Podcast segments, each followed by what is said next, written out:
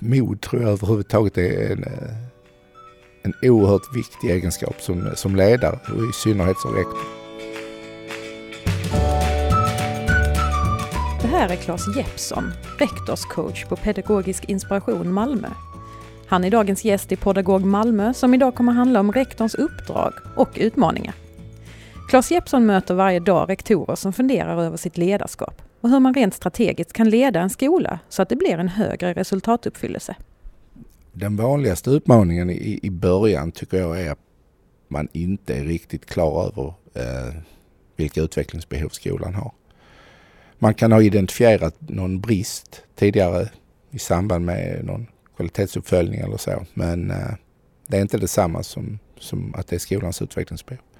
Så det man eh, efter ett antal eh, sittningar, samtal, att man jag del, deltar i olika fora, kommer underfund med att skolan behöver utveckla eh, sker ju då naturligtvis i, i, i samtal och i, i, en dialog med, med skolledningen. Är oftast annorlunda än det man initialt tänkte. Forskning visar att näst efter kvaliteten på undervisningen i klassrummet så är det rektorns ledarskap som spelar roll för elevers lärande och resultat. Rektor har ju ett ansvar, tänker jag, för att utifrån sin eh, vision för skolan koppla lärande väldigt tydligt. Eh, och jag tänker att lärande är jätteviktigt. Själva, inte resultaten i första hand, utan lärandet. Att eleverna har förmågor, utvecklar de förmågor de behöver för att kunna verka i eh, en framtida värld. Men vad är det då som är rektorns viktigaste uppgift? Rektorns viktigaste uppgift är, är ju att leda lärares, utveckla lärares lärande. Men för att det ska vara en för, alltså förutsättning för att man ska kunna göra det är ju att lärare har ett förtroende för att skolans eh, ledning drar åt ett håll som man, som man brinner för och som man delar skolledningens övertygelse om. Så eh, att kunna sätta ord på det här visionära tänkandet, att kunna leda det ner till konkret görande eh, i vardagen. Så att det inte stannar vid eh, vackra formulerade floskler som det ibland kan finnas en tendens till.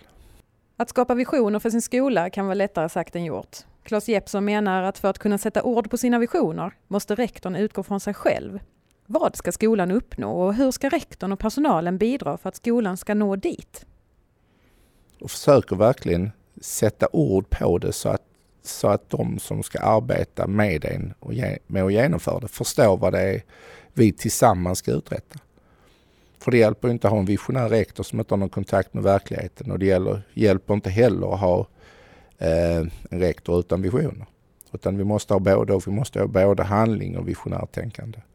Och för att ha det så måste du ju som rektor förstå vad det är som händer på skolan i verksamheten i olika fora.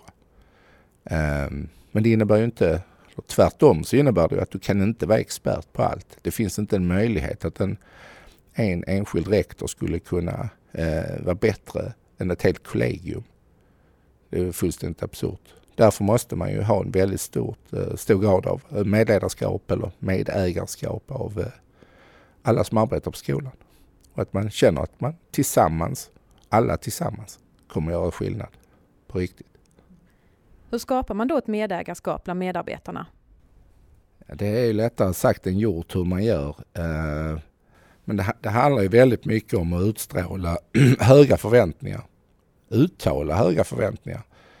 Och verkligen mena på att ge förutsättningar för medarbetare att få ta ansvar, tro på deras förmåga att kunna med sin kompetens ta det ansvaret och ha ett, en rätt attityd, inställning Att helt enkelt känna, brinna för eh, att ta ett, e-, ett, ett eget eh, ägarskap över processerna som man arbetar med. Sannolikt så kommer det också leda till eh, bättre arbetsmiljöer, eh, bättre mående på arbetsplatsen. Bättre mående på arbetsplatsen leder till bättre kvalitet på undervisningen som leder till högre måluppfyllelse. Både i form av välmående och i eh, resultat. Det krävs ju en hel del av en eh, rektor, tänker jag, att kanske släppa kontrollen. Det kräver en hel del mod att släppa kontrollen, men det kräver ju också att man har insikt nog att man inte kan göra någonting annat.